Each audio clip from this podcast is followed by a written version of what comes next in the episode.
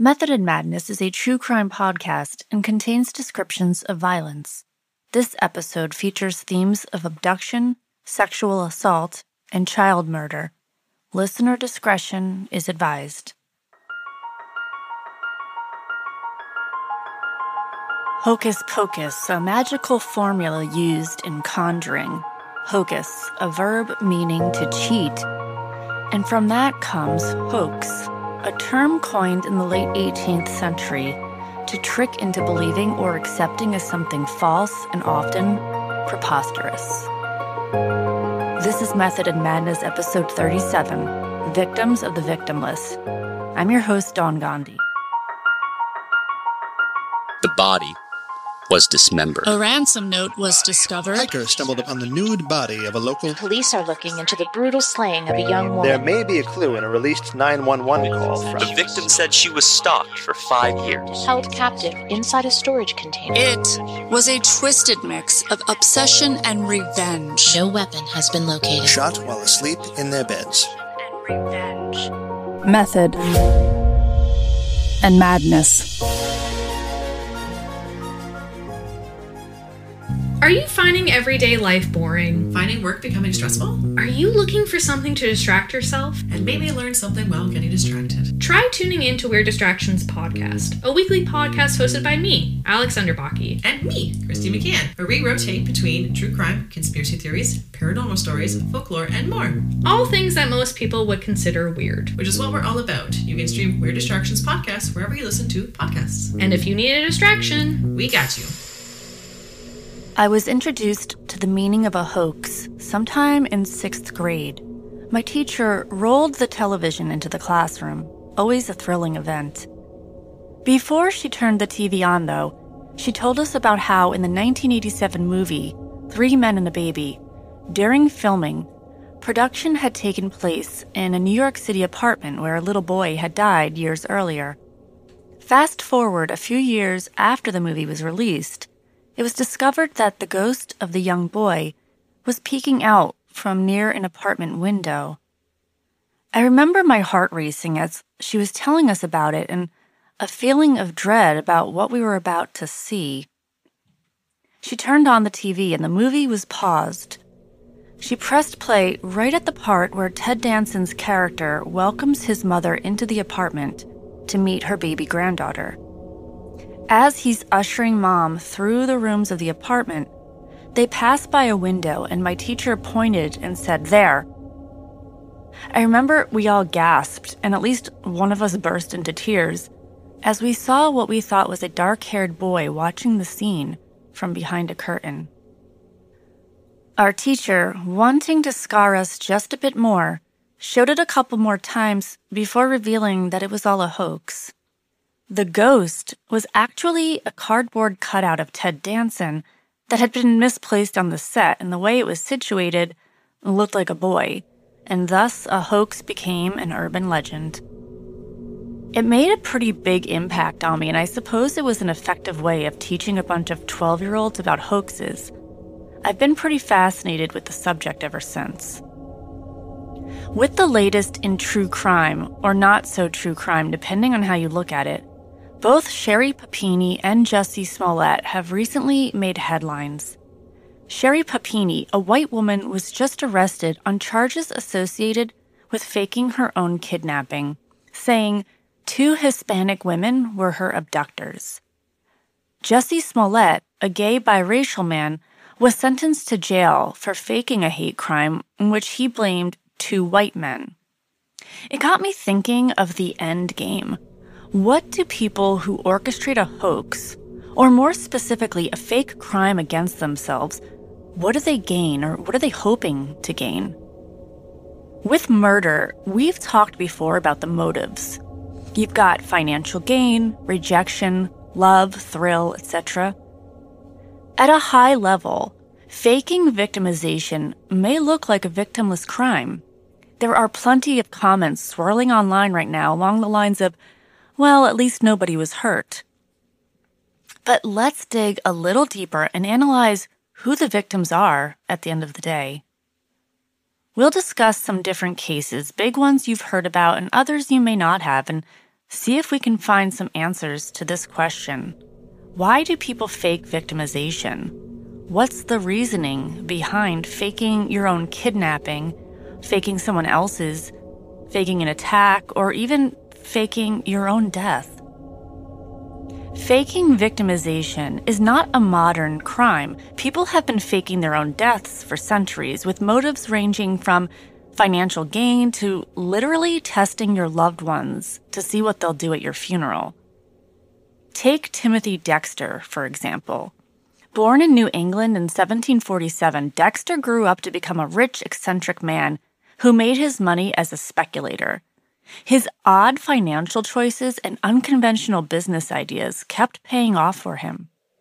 Dexter had dropped out of school at age eight, but managed to hold public office as an adult.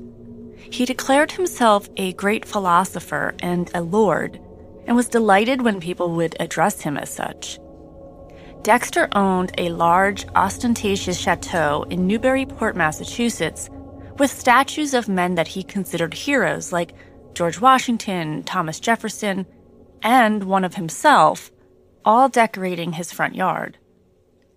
One day, Dexter decided it was time to conduct an ultimate test, and he faked his own death to see how people would act at his funeral. Versions differ a bit when it comes to the funeral. Some stories say that Dexter let his wife and kids in on the hoax. Others say that nobody was in the know.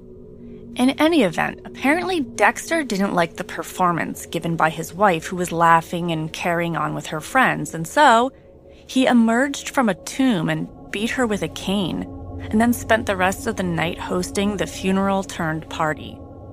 He died for real in 1806 at the age of 59. Ken Kesey, the author of One Flew Over the Cuckoo's Nest, faked his suicide in 1965 after he was arrested in California for marijuana possession. He wanted to avoid the charges, so he wrote a suicide note and had some friends help him by leaving his vehicle near a cliff. Kesey fled to Mexico, but was later sentenced to jail time when he returned back to the States. So, right off the bat, we're seeing some pretty outlandish behavior, but different motives. And one theme we'll visit throughout this episode is faking victimization to avoid something, to cover up a poor decision, or even a deadly one. Let's dive in.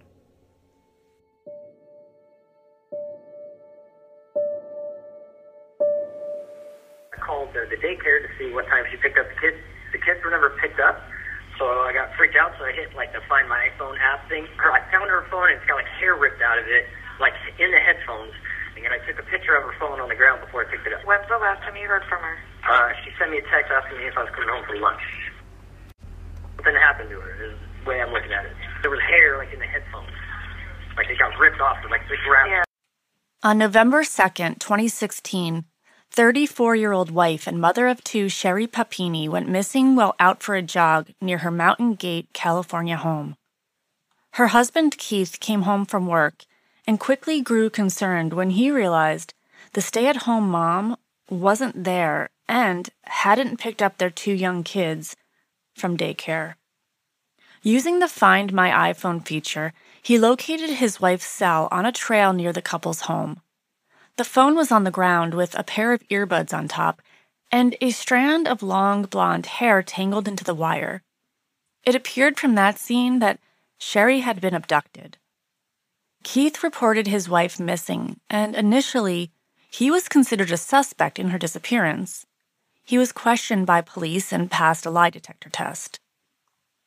Shortly after Sherry was reported missing, her case became national news, and several news outlets were comparing her to a teen that had gone missing from nearby Shasta Lake in 1998. In that case, it was 16 year old Tara Smith that had gone missing while out for a jog and people wondered if the two kidnappings were related, particularly since Sherry looked younger than 34. And a side note Tara is still missing. I'll put some info in the show notes. Massive searches for Sherry began both in California and in several other states in hopes that she'd be found alive. Volunteers helped in the local searches, and after a few days, they anticipated they may be looking for Sherry's body, given the amount of time she'd been gone. The Shasta County Sheriff's Department, along with the FBI, were investigating, and a community was in fear that this could happen to anyone. Who was next? Three weeks later, on November 24th, 2016, Thanksgiving, the news spread that Sherry had been found alive. According to her, she'd been kidnapped and freed when her abductors dropped her off on the side of a highway near Yolo County, about 146 miles south of where she disappeared. Sherry was captured on a camera running through a parking lot before she flagged down a passing driver for help. She was hospitalized for one day with minor injuries.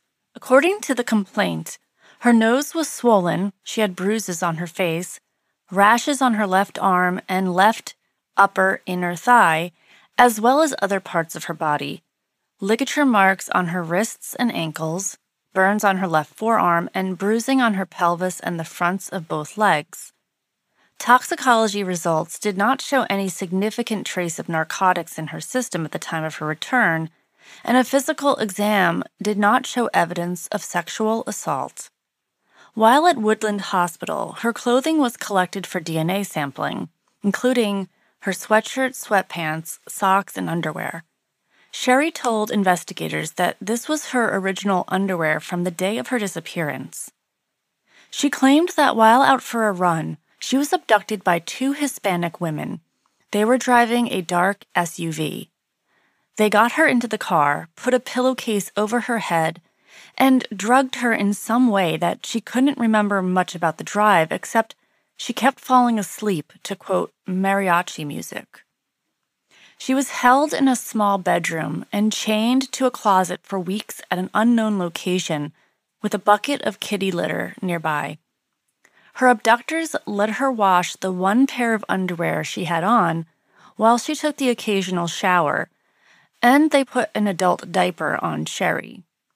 The diaper comment was apparently never mentioned to police again. She was fed cream of wheat, which she said was barely mixed, some apples, half a banana, tortillas, and gritty Spanish rice. The windows were boarded up, and the two women would play, quote, really annoying Mexican music. She described an incident where her abductors branded her and told her it was what the buyer wanted. In another retelling of the branding incident, Sherry said it was done as punishment for trying to escape. She said her long blonde hair had been cut, but she didn't remember why, and the two women only spoke Spanish, so she could never understand exactly why they did what they did. On that note, Police questioned Sherry regarding a blog post that she'd allegedly written in 2007 under her maiden name. The post was called Keep Walking. It was a detailed account of how Sherry, a good athlete, was bullied by a group of, quote, Latinos in high school.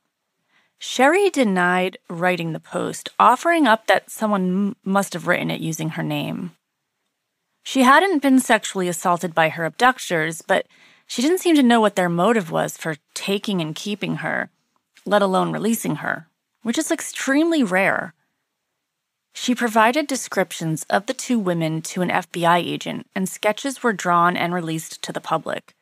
But otherwise, she didn't feel comfortable speaking to law enforcement, insisting that her abductors told her that law enforcement was involved in her kidnapping so her husband Keith asked her most of the questions on behalf of the police. If you read the criminal complaint, you'll see there are holes big enough to drive a large, dark SUV through. Sherry wasn't speaking publicly, so Keith appeared on ABC's 2020 and described the ordeal that his wife had gone through and communicated that Sherry was trying to heal. He told Matt Gutman that when he saw his wife in the hospital, she was unrecognizable from the bruises on her face. What followed was a mixed bag of beliefs. Those who truly believed Sherry's story and those who thought it was a bunch of attention seeking bull. The Sacramento Bee at the time reported that back in 2003, Sherry had been inflicting injuries on herself and blaming her mom. But for years, no arrests were made, no public appearances made by Sherry, no teary interviews on Dr. Phil. And if you followed this case or were somebody who habitually looked for updates, it was unclear if law enforcement was still looking for two Hispanic women or if they were building a case against Sherry. If you believed that Sherry had been kidnapped, you most likely assumed she was healing privately. If you were in the camp of, well, Sherry's full of it, you may have assumed she was laying low, hoping the whole thing would just disappear, like a half banana given to a starved captive. And then on Thursday, March 3rd, 2022, Sherry Papini was arrested for lying to federal agents regarding kidnapping and defrauding the Victim Compensation Board. The criminal complaint stated that Sherry had lied to federal agents while questioned, as well as provided text messages regarding what her kidnappers did to harm her. In 2020, Sherry was presented with some evidence that she'd faked her own kidnapping and was warned that lying about it to federal agents was a crime. But Sherry continued to tell the same story that she was a victim. In actuality, Sherry had been staying with an ex boyfriend, James Reyes, the entire time she was missing in November 2016. There was no kidnapping, no Hispanic women, and Sherry had inflicted the injuries upon herself. Through the investigation, it was discovered that Sherry had two phone numbers in her contact list under women's names, but they were actually the numbers of two men. This led to an investigation into who those two men were, and the DNA taken from her clothes and underwear eventually traced back to one of those two men. That man, Sherry's ex, confessed to police in 2022 that yes, Sherry had actually been staying with him in November 2016, and that she had told him she was hiding from her abusive husband. She pleaded with him not to say anything. The ex told police that Sherry's injuries were self inflicted and that he had bought sweats for her to wear. And at her request, he'd purchased a tool at Hobby Lobby to brand her with. For years, law enforcement and Sherry's family remained tight lipped about what the branding was, just that it was some kind of message. Now, reports indicate that she was branded with the word Exodus, possibly a reference to the biblical book of Exodus or the Greek word which means the road out. It also refers to any form of departure. Sherry is presumed innocent until found guilty in a court of law. If convicted of making false statements to a federal law enforcement officer, she faces a maximum statutory penalty of five years in prison and a fine up to $250,000. Of course, there's no way to know what was going on inside the signature blonde haired head of Sherry, and there's still a lot to be revealed. But let's look into her possible motives. Despite the smiling photos of Sherry with her husband and children, it's unknown what was really going on behind closed doors. What the dynamic of her marriage is, or was, what her mental state is or was at the time she allegedly orchestrated an abduction. But what we do know is that before Sherry disappeared in 2016, she'd been talking with a few men, including one who lived in Michigan and had made plans to come out to Cali to meet up. That meeting never happened, but Sherry was also in contact with her ex, James Reyes. Based on this information, one could deduce that Sherry was looking for ways to avoid her suburban wife and mom life and wanted to have an affair. Of course, the ex, James, says that the two didn't have sex during her time at his apartment, but DNA on her underwear kind of tells a different story. If an affair was the motive, I'm curious how much of the kidnapping hoax was planned out in advance and how much of it she concocted while staying with the ex. And further, how much was spun on the spot in front of the skeptical eyes of law enforcement? There are clues that she was creating a narrative right from day one. On the morning she went missing, she texted her husband while he was at work, something along the lines of come home on your lunch and have sex with your wife. He didn't, and apparently Sherry would know that Keith's work was too far away for him to come home on lunch. Next, she had their wedding song, Michael Bublé's Everything, playing on repeat when Keith found her cell phone. This is all very on the nose behavior of someone trying desperately to look like her marriage was perfect. How could I possibly be having an affair? You see, I love my husband. You can almost see the thought bubble over her head, imagining the headlines Dream Wife and Supermom is abducted by very bad Hispanic women. People who know Sherry have shared that she has a history of lying and making up stories to appear as a victim. So, this leads to the assumption that maybe Sherry was seeking attention, and this was the ultimate victimization. The mom that was kidnapped, abused, but not too much, and finally released into the arms of her loving family. I think what Sherry didn't bargain for was the nearly instantaneous skepticism by law enforcement and the public. I followed this case closely over the years, and it seemed that more people were convinced this was a hoax than thought it was legit. But she honestly thought she was smarter than everyone else in the room. The other obvious factor here is financial gain. Sherry did receive about $30,000 from a GoFundMe, which reportedly she and Keith used to pay off bills. However, it's unclear if that was Sherry's endgame. It seems that somebody else would have to be involved in the planning in order for financial gain to be a reality. There's no way of knowing if money would actually accrue in her absence and at what rate, but the money was a nice little bonus to Sherry's attention seeking. There is this whole other angle too. Cameron Gamble. He's a kidnap and ransom consultant who allegedly didn't know the Papinis at the time Sherry went missing, but he'd arranged to pay a ransom to whoever took Sherry, and then she returned the next day. But Gamble requires a whole episode himself, and at this time, I don't even know if his participation in the case was honestly good Samaritan like, if it was self serving, or if he was in cahoots with Sherry to pull a money grab.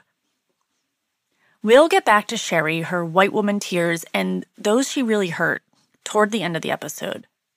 But her alleged fake abduction sounds similar to another fake kidnapping, orchestrated by Australian singer Fairlie Arrow.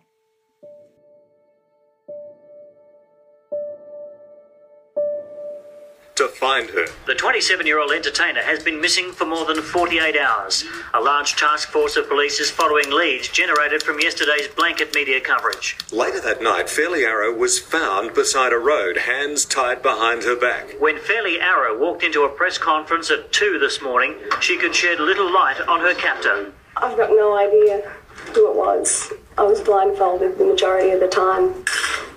No idea. Fairlie went missing from her home on December 15, 1991, in Australia. She'd been talking about being stalked by an obsessed fan, and her husband spoke out about this as a possible motive in her disappearance at the time. Fairlie showed up a few days later on the side of a road, blindfolded and bound. She blamed it on the obsessed fan, but later admitted to making it all up to give her career a boost. She got her 15 minutes of fame, but her singing career failed to make her the star she aspired to be. If you watch clips of the press conference she gave after she returned home, she's grinning like she's accepting an award rather than pleading for the arrest of her captor.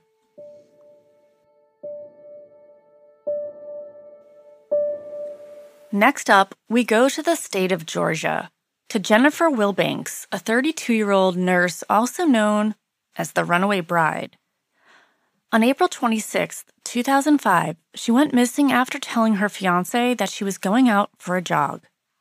At the time, she was engaged to be married to John Mason, and the big day was scheduled for April 30th. 600 guests were expected to attend. Five hours after going for her jog, John reported her missing since she failed to return.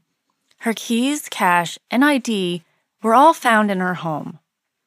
According to a local news article at the time, police were treating the case as a criminal investigation and said, quote, all her friends and family said this is totally uncharacteristic of her.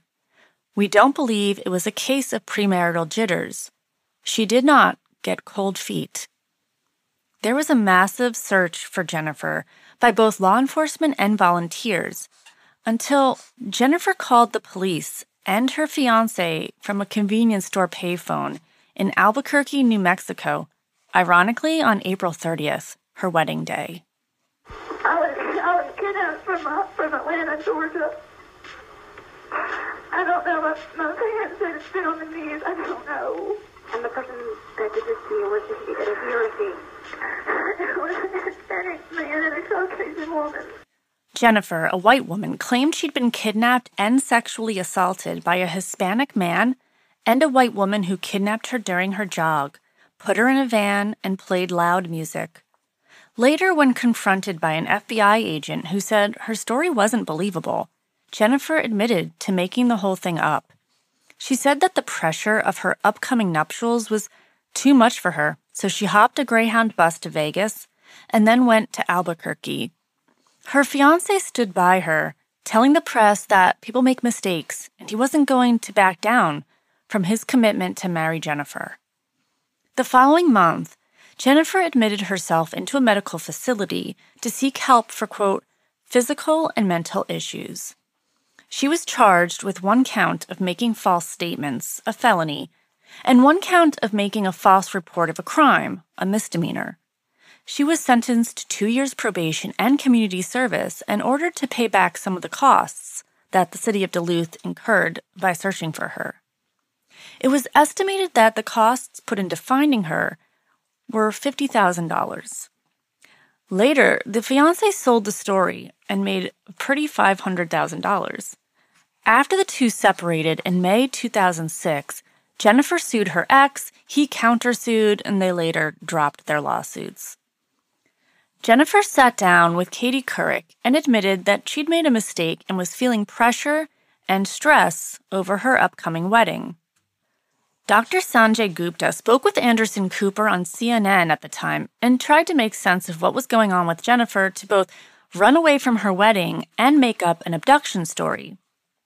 Dr. Gupta said that extreme stress, which is normal before a wedding, can lead people to do a variety of things, and that this kind of stress can cause your body to go into a fight or flight mode. And that seems plausible. Wedding planning itself is stressful, and it's possible Jennifer was having some doubts. Let's put ourselves into Jennifer's mind for a minute. You're stressed and stretched beyond your limits. You have 600 people coming to watch you get married, and maybe you're not even sure this wedding is the right thing for you. But backing out now would be disappointing to family, hurtful to your fiance, a financial burden, and maybe you don't want to be the bad guy that puts the brakes on. So you board a bus and get out of town for a while to figure things out. But how do you avoid being the bad guy in the situation? You certainly don't want to be seen as the person who left the groom at the altar, so you hatch a plan that puts someone else in the hot seat. The difference between Sherry and Jennifer is that, from my research, it doesn't appear that Jennifer was out for the attention. I mean, if you want attention, being the beautiful bride at a wedding attended by 600 people isn't a bad start. So I tend to think that her admissions of stress and cold feet are pretty accurate. But with Jennifer Wilbanks, if creating a kidnapping hoax was a way to appear as the good guy, she didn't think very long term in her goal. Ultimately, her story wasn't very solid. It fell apart pretty quickly, and she confessed within a few days, which also sets her apart from Sherry Papini.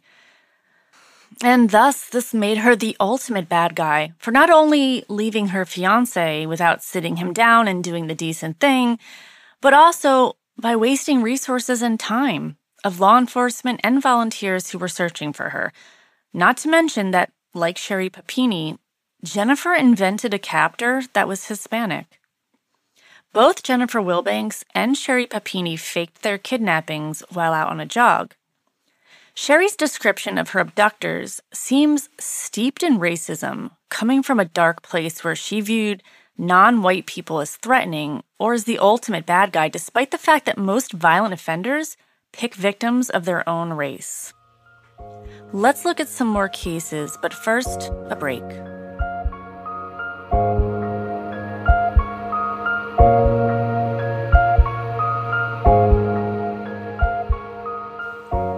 This episode is sponsored by BetterHelp. I don't know about you, but I'm really thankful that mental health and self care are taking more of a front seat these days. Therapy has helped me when I've felt overwhelmed and needed to sort some things out. Maybe you're feeling more stressed lately, or like you're struggling with work or personal relationships. However, you're feeling, you deserve to be happy and to know that there is no shame in therapy. BetterHelp is customized online therapy. In under 48 hours, you could be communicating with a therapist by phone, live chat, or video if you're comfortable. Now is a good time to invest in yourself and see what online therapy is all about. And special offer to Method and Madness listeners. You can get 10% off your first month of professional therapy at betterhelp.com slash method and madness. That's betterhelp.com slash method and madness. Thanks again to BetterHelp for sponsoring this episode. Remember Susan Smith? This case is very different because there are two actual murder victims here, but there are also similarities in the way that false accusations get thrown around. Did he have any weapons, gun, anything? He's got a gun. Got a gun. Yes, ma'am. Susan Smith is a white woman who in 1994 reported that her two children, Michael, aged three, and Alexander, 14 months, were kidnapped. Susan said that while she was stopped at a red light with her kids in the back seat, a man carjacked her at gunpoint and drove off with her kids still in the car. Susan described the man as black. She and her husband made pleas on TV for the safe return of their children, and police dedicated hours to searching for the two toddlers. Nine days after the boys went missing, it was discovered that Susan made up the story, and she'd actually murdered her children by strapping them into their car seats and letting her car roll into a lake. Susan was sentenced to life in prison. Her husband was not an accomplice. Her motive was revealed when police learned that Susan had been having an affair with a wealthy man who didn't want to have children. Now, that may be the short sighted and gross reason that Susan Smith drowned her babies, but it doesn't really explain what drove her to be this heartless and cruel. What lies beneath apparently was trauma. Susan was a sexual assault survivor, and Judith Mueller, director of the Women's Center in Vienna, said, quote, one of the things from which she has suffered most is her inability to correct her life, to reverse and cleanse it. Not only is she an incest victim, her marriage failed and she was rejected by her lover. What she heard was that she would not be loved because she was a mother. People who have been abused are continuously seeking to push aside the things that remind them of their imperfections.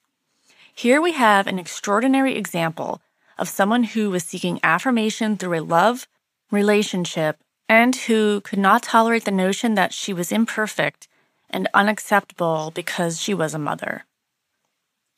Now, I bring this up not to excuse it. I'll never excuse this behavior, but I do want to understand the heck out of it.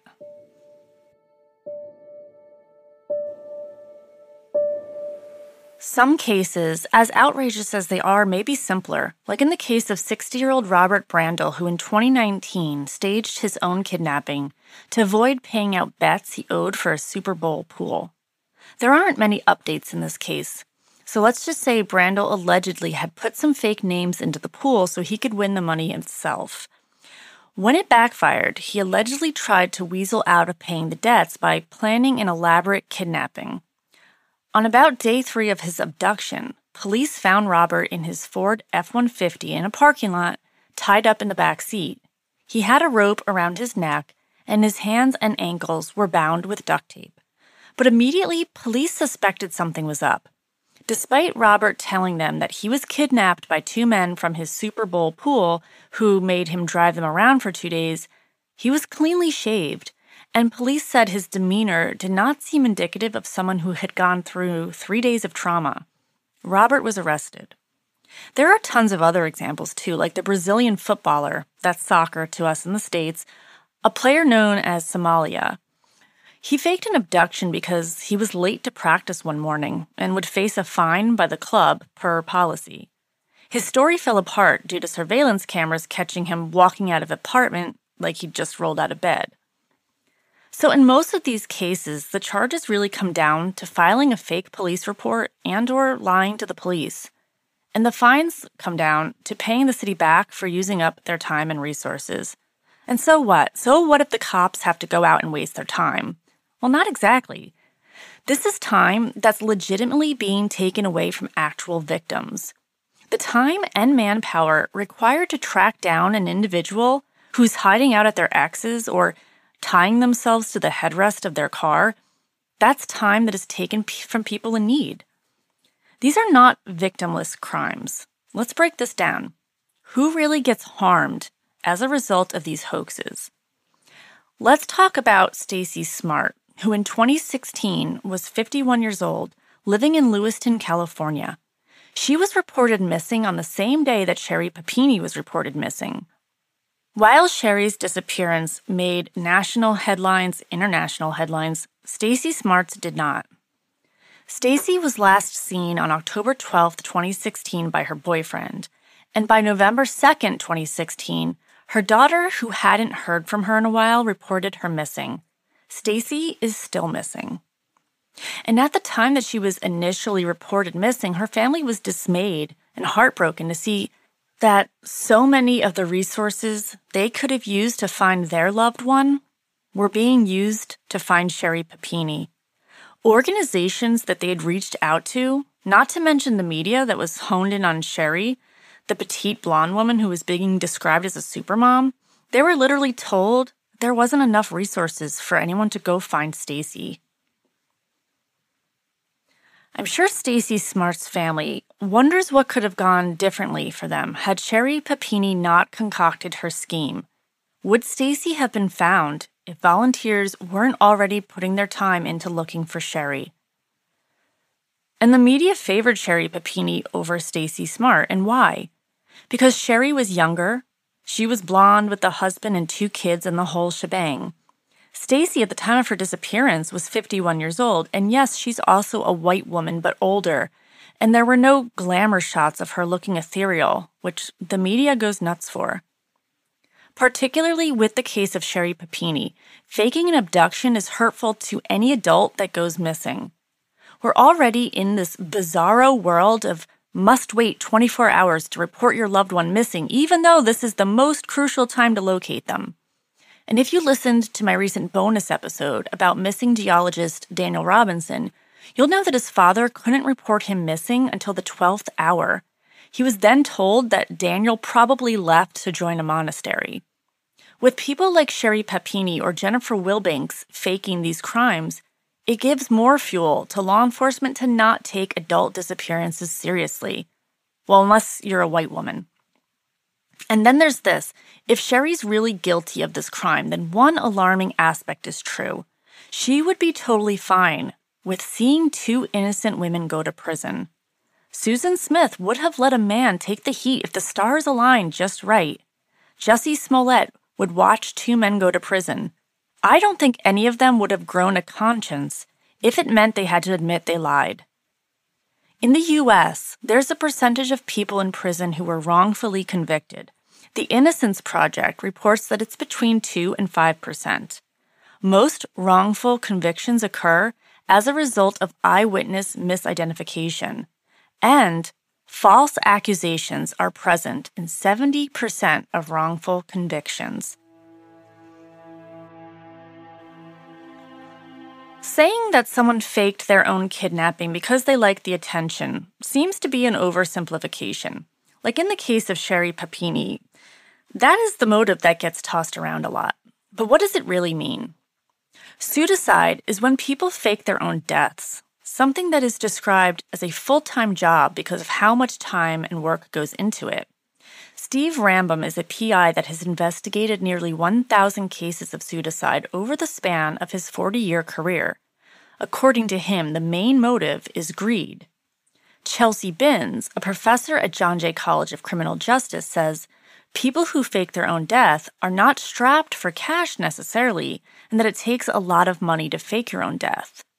And while there are obvious differences in fake victimization when it comes to faking your own death, violent attacks, or kidnappings, the motive seems similar avoiding something, whether it's an extravagant wedding or facing jail time, attention, whether you're a self proclaimed lord or a self proclaimed supermom, financial gain, an actor who uses media attention to earn a higher salary, or someone faking death for an inheritance. Overall, it appears that someone who is that invested in making themselves a victim wouldn't even think that they're harming anyone. They're so focused on themselves, so focused on the need for sympathy, and focused on that end game. Victimizing someone else never really crosses their mind. Thank you for listening to Method and Madness. I really appreciate it. And thank you for all the support online and all the positive reviews. This is an independent podcast. If you'd like to show your support, go ahead and leave a five star rating on Spotify or a five star review on Apple Podcast or on Podchaser. I'm on Twitter at Method Pod and on Instagram at Method and Madness Pod. There's a Method and Madness page on Facebook, and if you want to chat or discuss the episode, I'd love to hear from you. Reach out to me at methodandmadnesspod at gmail.com. Method and Madness is researched, written, and hosted by me. It is edited by Mo Spo. Thank you to Faith and John of the Mission Rejected podcast and to Rohan for lending their voices for the theme music. Method and Madness is a true crime podcast. For crisis support, text hello to 741 741.